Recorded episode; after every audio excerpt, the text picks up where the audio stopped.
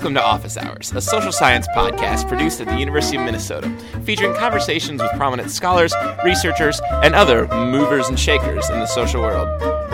This is a special edition of Office Hours. We're cross posting the first interview from the all new Contexts podcast. In this interview, Jessica Streeter speaks with Henry Brownstein and Timothy Mulcahy, co authors of the Winter 2012 Contexts feature Home Cooking Marketing Meth. If you like office hours, you probably already love Contexts Magazine, and now you've got another great podcast to subscribe to with the Contexts Podcast. So head over to contexts.org to subscribe, and while you're there, check out the brand new 20, 2012 issue of Contexts as well. But first, listen up for an insightful interview about the culture and economics of meth. So, first of all, again, thank you both for agreeing to talk to me. Uh, so, I wanted to start off by talking about your article, uh, Home Cooking Marketing Meth, that appeared in the winter 2012 issue of Contexts. So, you argue that um, markets and social networks surrounding methamphetamine production and consumption uh, are really unique compared to other drugs. Uh, can you tell us a bit about that? Yes. Uh, we spent four years studying methamphetamine markets all over the country. And we did a mixed method study starting with a survey of 1,367 police departments around the country. And the real purpose was to get to areas where we could talk to people about local markets and find out how the markets work. We were interested in understanding the dynamics of markets from the perspective of the people who participate in them and the people whose lives are affected by them. So we started with the survey and then went to uh, doing an analysis of the data from the survey, we identified 50 police departments that seemed to have different things going on that were of interest, uh, given our concern for how the markets were operated, how they were organized. And we did telephone interviews, and, and at some point Tim can talk about the technology we used for those interviews. Uh, and we spoke to people who are knowledgeable of the local markets in each of these 50 areas. And then from that, we had originally planned to visit nine spaces nine different towns or cities where there were markets to look at the different kinds of markets there were. Uh, what happened was we realized that that would not make sense. We needed to really look at it from a regional perspective, if not a national perspective. So we selected five regions the Southwest, the Southeast, the Mid Atlantic, the, the Northwest, the Pacific Northwest, and the Midwest. And we visited each of those regions and went to, we, we selected 28 places to start, and in each location we went to that place and then visited areas around it. We talked to people who were involved in the markets, users, dealers, police, treatment providers, uh, prevention workers, family service providers, social service providers, all, all sorts of folks. Anybody who knew about the markets was involved. So the point is that we started asking questions about how the markets were organized and how they operated. And Tim and I have both been involved in doing drug research and, and studying drug markets for years. And I, I started doing this work back in the 80s when crack was a big deal. And we, at that time, were involved in looking at the relationship between crack and violence and discovered the importance of understanding how the markets worked in order to understand the violence of those markets. The interesting thing about crack was that you could walk up to a stranger on a street corner and, and buy crack, you could buy the drug. Uh, and heroin worked like that. Most, most street drugs worked like that. Uh, later on, we began to see drugs being sold in more semi-social settings, clubs and so on. The interesting thing about meth, and to get back to your original question, is that what we found was that meth is really personal. Uh, we, as we spoke to people in each of these communities, we began to realize that the only way to get meth is to know somebody. So we would start, starting with our, our, our telephone interviews, we began asking that question. We said, if I were to come to your community and I wanted to buy methamphetamine, where would I go? And the answer was almost always the same. You can't. You have to know somebody. In, in the article that you mentioned, the context article, we talk about someone who said to us, you might find some idiot who would sell it to you at a bar. That's not likely. So it's something that's really, so we began to look at the different kinds of meth markets more closely. And we looked at the, the well, we can talk, if you like, about the, the changes that took place in the last 15 or 20 years given legislation and policy changes and changes in practice. But methamphetamine was, and to some extent is still sold through local mom and pop type uh, small businesses. Why do you think that difference exists? Whereas other drugs, you have that sort of just find a stranger on the street and you can purchase it, where meth, for some reason, is so personal. Why do you think that is? Somebody said to us, and this really struck us meth is a family drug. And talking to people around the country, we found that, in fact, we didn't know what that meant. We had to ask people about that. So we were told in one place, for example, that in a family service agency on the West Coast, that they're dealing with third generation now. It's something that stays in the family. It's something that people use together. It's also the way it was produced originally in these local mom and pop type labs. A lot of it was people who gathered around someone who would cook for them. And you had to wait, you had, you had to know the person you were dealing with. It became, it became a matter of trust.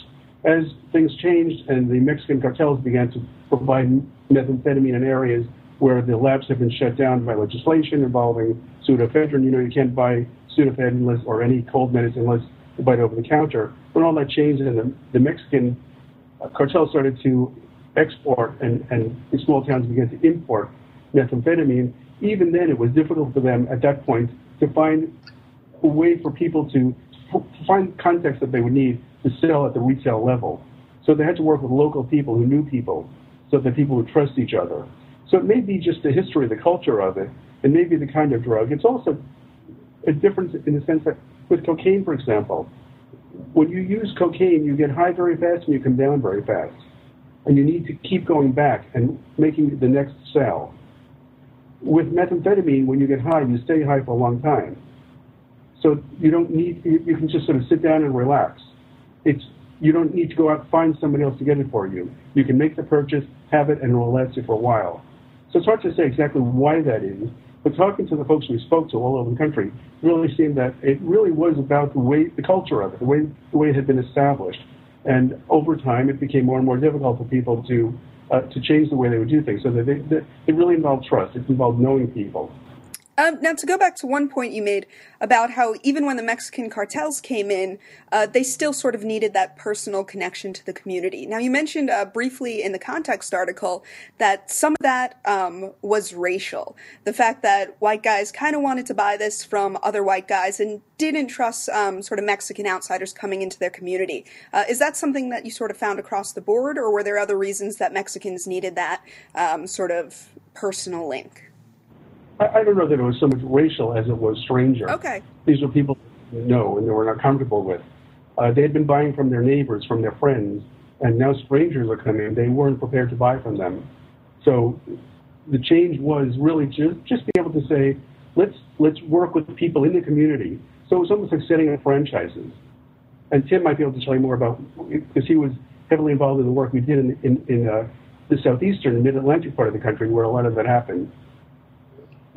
Yeah, I think one of the major uh, juxtapositions I'd have of the southeast mid Atlantic region versus the, say, southwest region in terms of this uh, delivery from uh, a Mexican to a white guy or a white guy feeling whether or not he wants to uh, uh, feel comfortable buying from uh, a, a, a, Hispanic drug cartel is that in the Mid Atlantic and the Southeast, there's been uh, it's much harder for both sides to be able to deal with each other. The the, the locals don't trust the outsiders, and the the drug cartel folks um, want to be as far removed from the potential of them being identified from police as they can. So you find the Hispanics coming into rural areas of, say, North Carolina or Virginia and, and literally towns of three, four, five thousand people, and the um, socio demographics of that region over a five, six, ten year uh, uh, uh, range dramatically changes in the sense that there's a, a lot uh, more of a sort of a Hispanic uh, uh, sort of uh, uh, community expanding. Um, the Hispanics, uh, Mexican um, cartels move into these areas because they're now able to move around and, and, and not sort of stick out. And at the same time, um, you have very limited local law enforcement uh, on the issue because there's just simply not that many law enforcement um, uh, representatives in that area. And, and then you have the next level of that, which is um, uh, the, the, the sort of drug cartels being very clever and businesslike about their approach. And so what they essentially do is the, the irony is that we found very little in terms of competition between um, uh, you know, one drug dealer and another drug dealer, or drug dealer on drug buyer. What we found was competition among the Hispanic uh, Mexican cartels trying to identify locals who are already in this uh, methamphetamine business, and they were looking for a trusted, and I'll put that in quotation marks, white guy in the neighborhood that they could say, look, I've got a much better, much purer product that you can now take and, and start distributing widely. And what they would do is, um, quote unquote, front the uh, methamphetamine product to these local white guys who they have no relationship with at all. And yet they're able to give them ounces to pounds worth of this methamphetamine product for free to go out and then market. And so that becomes the way that the, the cartels really work up their business. They find trusted white guys in the rural community and they have them horizontally build out and they build them out. They, they essentially take those uh, were small time uh, local meth dealers and they build them into uh, bigger, larger uh, dealers that work specifically for the cartels. You juxtapose that now to the, the, the Pacific Southwest where this has been going on. There's, to say, methamphetamine both at the local level and the, and the imported Mexican level has been going on for 20, 25 years. Um, there's there's not this interesting uh, uh, back and forth between white guy user and Hispanic dealer um, in the Pacific Southwest there is there's none of that phenomenon of, of trying to find the, the, the, trusted white guy to, to move this through. They, they have a, no no need to do that because there's not as much of the sort of sticking out like a sore thumb uh, mentality that there is in these emerging markets in the southeast and the in the mid Atlantic. Now, I had one question regarding the methodology. So, if my understanding is correct from the NORC website, it, it was sort of a three phase study. And as you mentioned before, you sort of started off talking to law enforcement and police officers and those types of organizations. Did you find that starting off with those type of contacts made it more difficult for you to find meth users and meth dealers who are willing to talk to you? Actually, it made it easier. Really? Uh, yeah, because you know, you can't just walk into a community and start knocking on doors and say, "Do you use meth? Can you talk to us?" you have to have somebody who will give you access. So we thought about that in the beginning, and again, we were interested in getting the people to talk to because we wanted the participant perspective. We wanted the perspective from the people involved, and we knew that we thought about who we could go to first. The thing about police is that they have a responsibility in their community, and in every community, they are an organization that has the responsibility to know about these markets because it's criminal activity. So whatever they know, who they know, they also have a responsibility to know who some of the people are who are involved. Remember one place, somebody said to us, you drive by the car wash and the guy's waving at you at the meth dealers and you know it and they know it, but there's nothing you can do about it. So they know what's going on. So we, we thought that would be the place to start. And then from them, we could work our way in. So when we got, by the time we showed up in a community, we had very good relationships with the local police because we had already done the survey. We had spoken to them on the phone, and we had done some very interesting things with them on the phone so that we got to know them pretty well. And then when we showed up, we told them what we were interested in, and they had made contacts with us. And they started, and it, we used sort of a, a snowball sample in a sense because once they introduced us to people, we were able to keep going. So we met through them. We were able to find out who to talk to.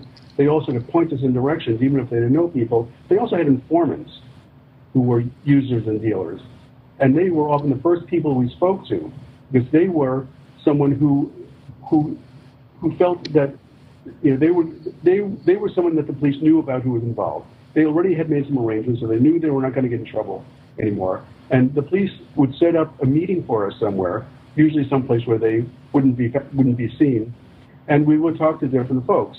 Uh, sometimes we went into jails and met with people. It really depended, but the police opened the door for us, and we then, when we got to a community, we also met with treatment providers, as, I said, and family service providers, social workers, other people in the community. Because as we got there, we would start talking to people, So one time we were in a, in a police department and we sat down, we had to schedule an hour for an interview. Three hours later, they still wanted to talk, but we wanted to move on. So they introduced us to somebody in the Border Patrol. They took us to his truck and drove us along the border. So each time we, they, they would open a door, and from them we would get to meet other people, or they would show us neighborhoods we could go to where we could meet people, because they knew what was going on. So they actually turned out to be a very good source for us, because they knew they knew some people immediately, their their informant, and they knew where we should look. That's really interesting because um, I remember reading about those methods and kind of wondering if that impacted your your actual study at all. So it's interesting to hear that it actually benefited you. Uh, so just sort of more broadly, stepping away um, from the specific study, how did you two just sort of get started in studying meth in the first place? Well, as I said, Tim and I each have worked over the years, and we've known each other for a while. We've been working together for a while, but we've each started out separately, and we're interested in some of these same issues. And uh, as I said, I had been studying crack cocaine markets going back into the 80s and became interested in methamphetamine. Uh, I worked at the National Institute of Justice for a few years and had a program called Arrestee Drug Abuse Monitoring that involved doing interviews and, and collecting urine samples from arrestees in 35 counties around the country. And methamphetamine was always very interesting because it was one of those drugs that, that stuck where it was and didn't move. It, it was it was a very high prevalence among uh, the arrestees that were tested on the West Coast, and particularly Hawaii and the Pacific Coast, and almost nothing at all in the East. And there were all sorts of questions about why that was going on. So, and I was always interested in dynamics of, of drug markets, I, the, from a qualitative perspective, from the perspective of people involved, I was always interested in the organization and operation of markets and how they relate to issues of public safety, public health, uh, and so on. So, uh, meth always seemed different, and I couldn't figure out why. So when NIDA, and this study has been funded by National Institute of Drug Abuse, when NIDA came out with a solicitation to study uh, drug markets, I thought, well, this would be a good opportunity. We, and Tim and I were working together. We submitted the proposal, got the funding, and started doing this work. And the work stretched out. It was a three-year grant that lasted four, because we really got interested, and we're still doing things. We're still writing uh, things like this because it's something that really interested us, and we're still trying to figure it out. Uh, you know, the nice thing about science is there are no answers, only more questions. and this study really has a lot of questions that have been opened up to us. So I started out myself looking at crack markets and trying to understand why crack markets were so violent. And from that began to look at other drugs and other kinds of markets, worked with other people in other areas, but came to this point. And methamphetamine right now is a really interesting market because it is expanding. But what we're seeing, is it's a thriving industry in this country. There have been attempts to shut down the industry, but in fact, it just evolved. And that's something that even the people we met with told us that every time we try to do something to solve the problem or to address the problem, the people, the other people on the other side who are trying to build the industry do something else. It's always a back and forth. It's like any other business.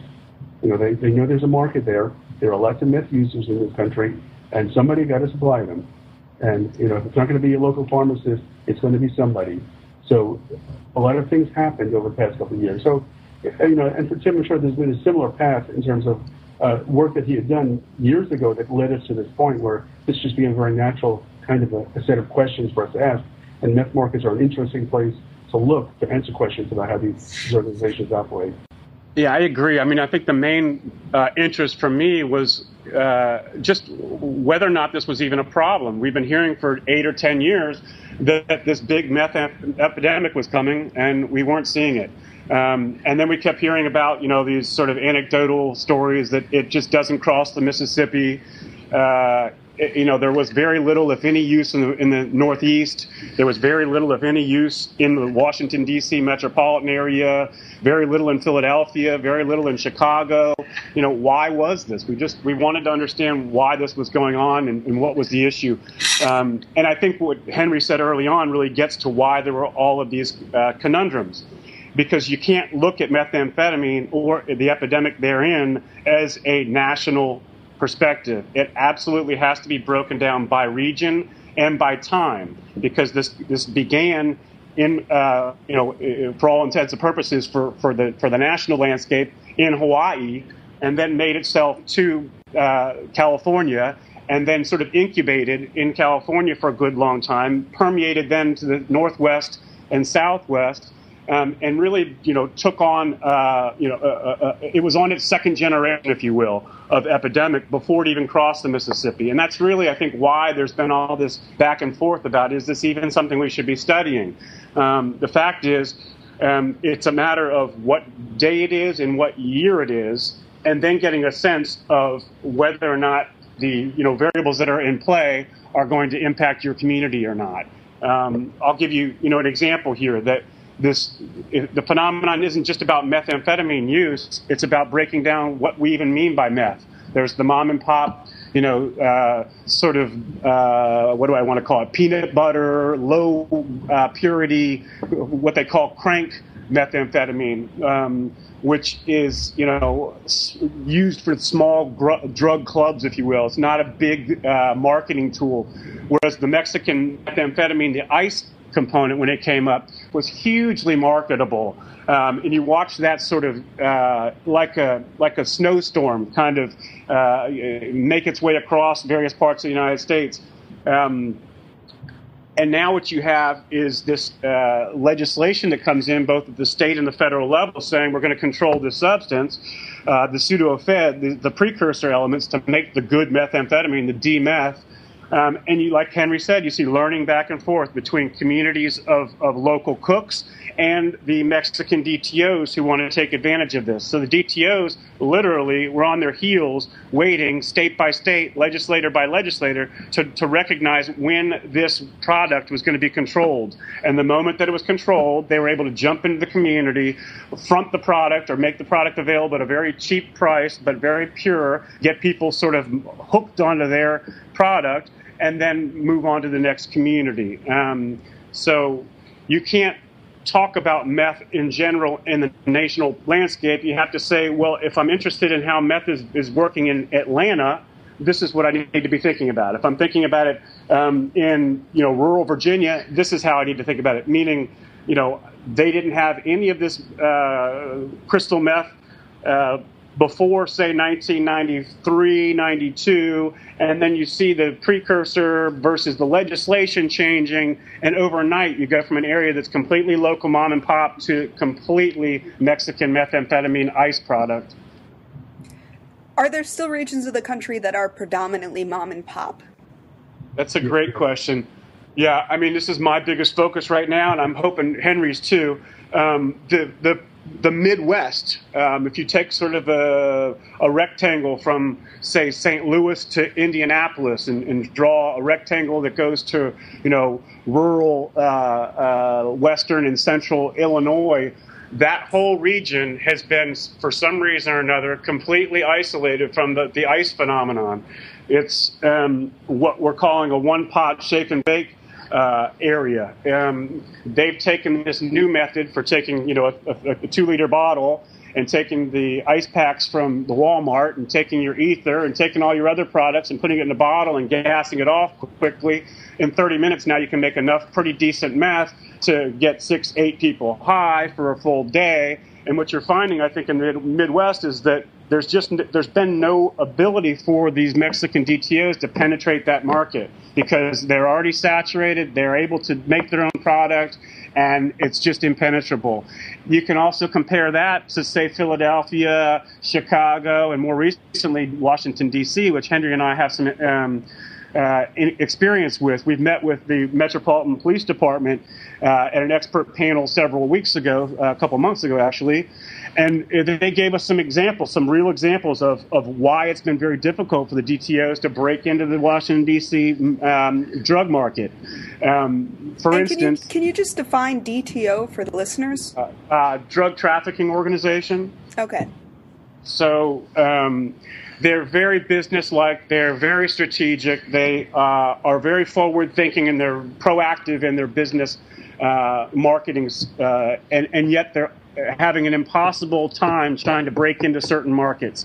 You know, Henry can tell you, um, in, in meth, if I were a meth dealer, I would think I'd want to go to D.C. because it's, you know, quite frankly, great place to sell drugs because there's an awful, a lot of demand there for it. There's an awful lot of user base, um, and yet they haven't been able to, to, to penetrate. Why is that? Well, I don't know exactly why, but I can tell you that they fronted um, you know, literally pounds and pounds and pounds and pounds of this, uh, the, the, the, the, most pure product they had to undercover detectives in the Washington Metropolitan Police Department who weren't even looking for meth. They were just looking for some cocaine. And lo and behold, these guys give them a ton of methamphetamine and say, Can you go move this product in D.C.? Um, again, anecdotally, we find from the detectives we talked to in the D.C. metropolitan area and PG County in Maryland that it was just hard for them to actually get that pure product to market. Um, this is one of the interesting things about meth that it's really you have to think about it on a broader scale than you do a lot of other drugs.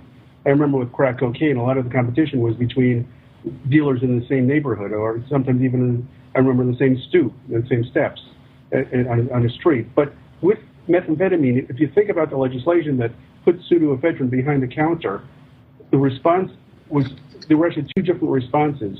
One was for the Mexican cartels to see an opportunity to import another drug to add to their inventory. They were already importing heroin, cocaine, marijuana. Methamphetamine made a lot of sense. It was a lot easier to transport in some ways than others. Uh, and they were able to come up with different ways of doing that. On the other hand, another response was, well, if I can't get, if I can't walk into a, a store and buy enough pseudoephedrine to open my own lab, maybe I can get a bunch of friends who can each get the smaller amount that is available, and then they come back to my place and we have. So smurfing was invented, and I'm not sure why they call it smurfing. It's because of the blue pills. I thought it was a little blue people, but whatever it was, smurfing means that you get a bunch of people to go to different places. And in fact, it was it started by the local mom and pop organizations. They'd send a bunch of friends out, they'd bring back enough stuff, and then they would do what Tim was calling a shake and bake, the one pot where you put all the chemicals into a, uh, a, a, a two liter bottle, a soda bottle, or pop bottle. And in fact, you can, the instructions are online. You can go online and see YouTube on how to do this. Just be very careful because they do explode, can be dangerous. So it's not something you want to play around with. It's not something you do at home by yourself. But people who are good at this, and a lot of people think they are good at this. We met somebody in jail once who had blown himself up trying, but he thought he was good, but he wasn't that good. But the point is that Smurfing allowed these small mom and pop shops to stay in business because they could get enough of the chemicals to make enough for the small group. As Tim calls them, we think of them as social clubs. Your friends and family and acquaintances get together. On the other hand, the Mexican cartels are, are really good business people, and they understood this also. They do smurfing as well, but on a larger scale. All right, so I know we're running out of time. Uh, there's there's one last question I, I want to ask you guys. So meth certainly isn't the only drug out there. Um, it's arguable as to whether it's even the most widely used, especially as you mentioned in, in regions along the East Coast. But it certainly seems to be the drug that's really captured the media attention. So you see a number of documentaries on it. You see talk of meth being the current large epidemic. Uh, you see Reding's book Methland, uh, shows like Breaking Bad. What do you think it is about meth that just captures our our interests so much? Well, you know, speaking as a sociologist, I think it's important to understand that these things are not that simple. It's not really about what the evidence shows. It's about the way that people view things. It could be some specific phenomenon that takes place that gets people thinking about something. It could be because people are frightened by something. It could be a moral panic. There are a lot of things that could explain it. So if you look at crack cocaine, for example, it never was as widespread as you would have thought based on all of the attention it got. I remember looking at uh, innocent bystander killings related to crack cocaine and looking at data and finding that there really were almost none. But it was the biggest story in the media. The myth is an interesting story because it involves personal communities, it involves, it involves families, it involves personal health problems that are very obvious. There are a lot of things that, you know, we, we met a lot of people who have their teeth, meth users. And if you read the media, that would be a surprise because you would think none of them have teeth. You know, they're all, and in fact, you know, there are people who have problems and you can see it. Uh, we traveled with some police officers through different areas, and they were pointing people out saying, he's on meth, she's on meth. You know, it, we went into a town where there was an industry that had shut down, and people began working in the meth industry, and it essentially created jobs for people. But if you look at what the media says about meth, uh, you see the things that, that make it interesting and exciting and, and worrisome and frighten people. Uh, there's not a lot, you don't hear a lot about crack cocaine. It doesn't mean it's not being used. You know, you know, you start to hear more about heroin because that is becoming more and more of a problem. But you don't hear as much as you might if, in fact, we were just looking at the statistics. Uh, methamphetamine may not be as widespread, but it's a very frightening drug. And somehow it's caught popular attention, and it's gotten television shows of its own, it's gotten books of its own, so it's something that's interesting to people. I think one of the questions we asked our respondents um, was whether or not they thought methamphetamine was unique. Um, and I would say 90% of our respondents looked at us not so much to say, I don't understand the question, but rather to say, which ridiculous story would you like to hear first? Um, you know, you know, by unique, do you mean when I, you know, pull up to the house after I've heard some, you know, neighborhood problems going on here, and you have several people up in the trees in fatigues with, you know, uh, they, with shouting about uh, black helicopters, uh, you know, surrounding them, uh, and that same story being repeated all over the, the United States. That uh, the, the, the destruction of the drug, and Henry was right that there's some people we talked to who have been using for six, eight years, and they still looked fine physically, although they clearly had all kinds of uh, neurological problems. Um, the, in the main, what you found is significant destruction immediately. You know, these meth pictures you see online, I'm sure, where you have a, a beautiful young woman who's 22 years old, and when she's 23, she already looks like she's 50 years old. There, there's something incredibly uh, toxic about the drug itself. Um, I think it's also, you know, just the, the, the sort of uh, compare it to, to, to other drugs. You, you, simply don't have the same kind of, of behavior going on. Let me give an example. In rural Virginia, we have a police uh, uh, detective who said literally, um, as she walked us through every piece of every, every seizure that she'd done in the state, um, she'd say, Look, I can pull somebody over in a car and I can look them in the eyes and I know whether they're using meth or whether they've recently used meth. I can look at them, know that, and then I can say to them, hey, I know you're using meth. And they're going to look at her and not deny it. And then she's going to say to them, I know you have a meth lab at home. And they're not going to deny it. And then she's going to say, you're going to take me to the meth lab right now. And they do. I mean, it's, it's, it's bizarre, not just the behavior, but think about it. It's not just like doing cocaine and I get high for 15 or 30 minutes.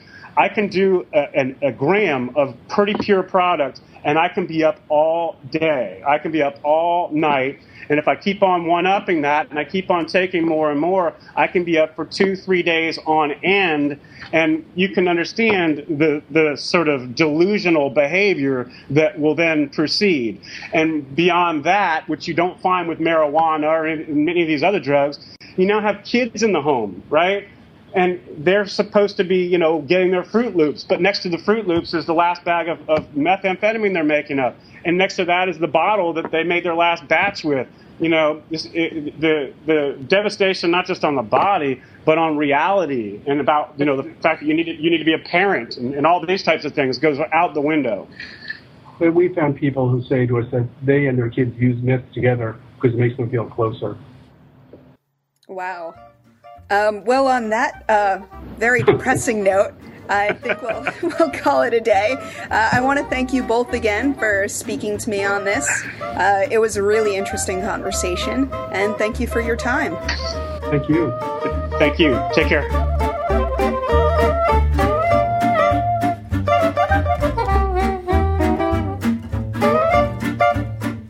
That's all for this week. Again, if you like what you heard here, head over to contexts.org to keep up with the Contexts podcast and to check out the new issue of Contexts. It's fantastic. We'll be back soon with more office hours. Thank you for your support.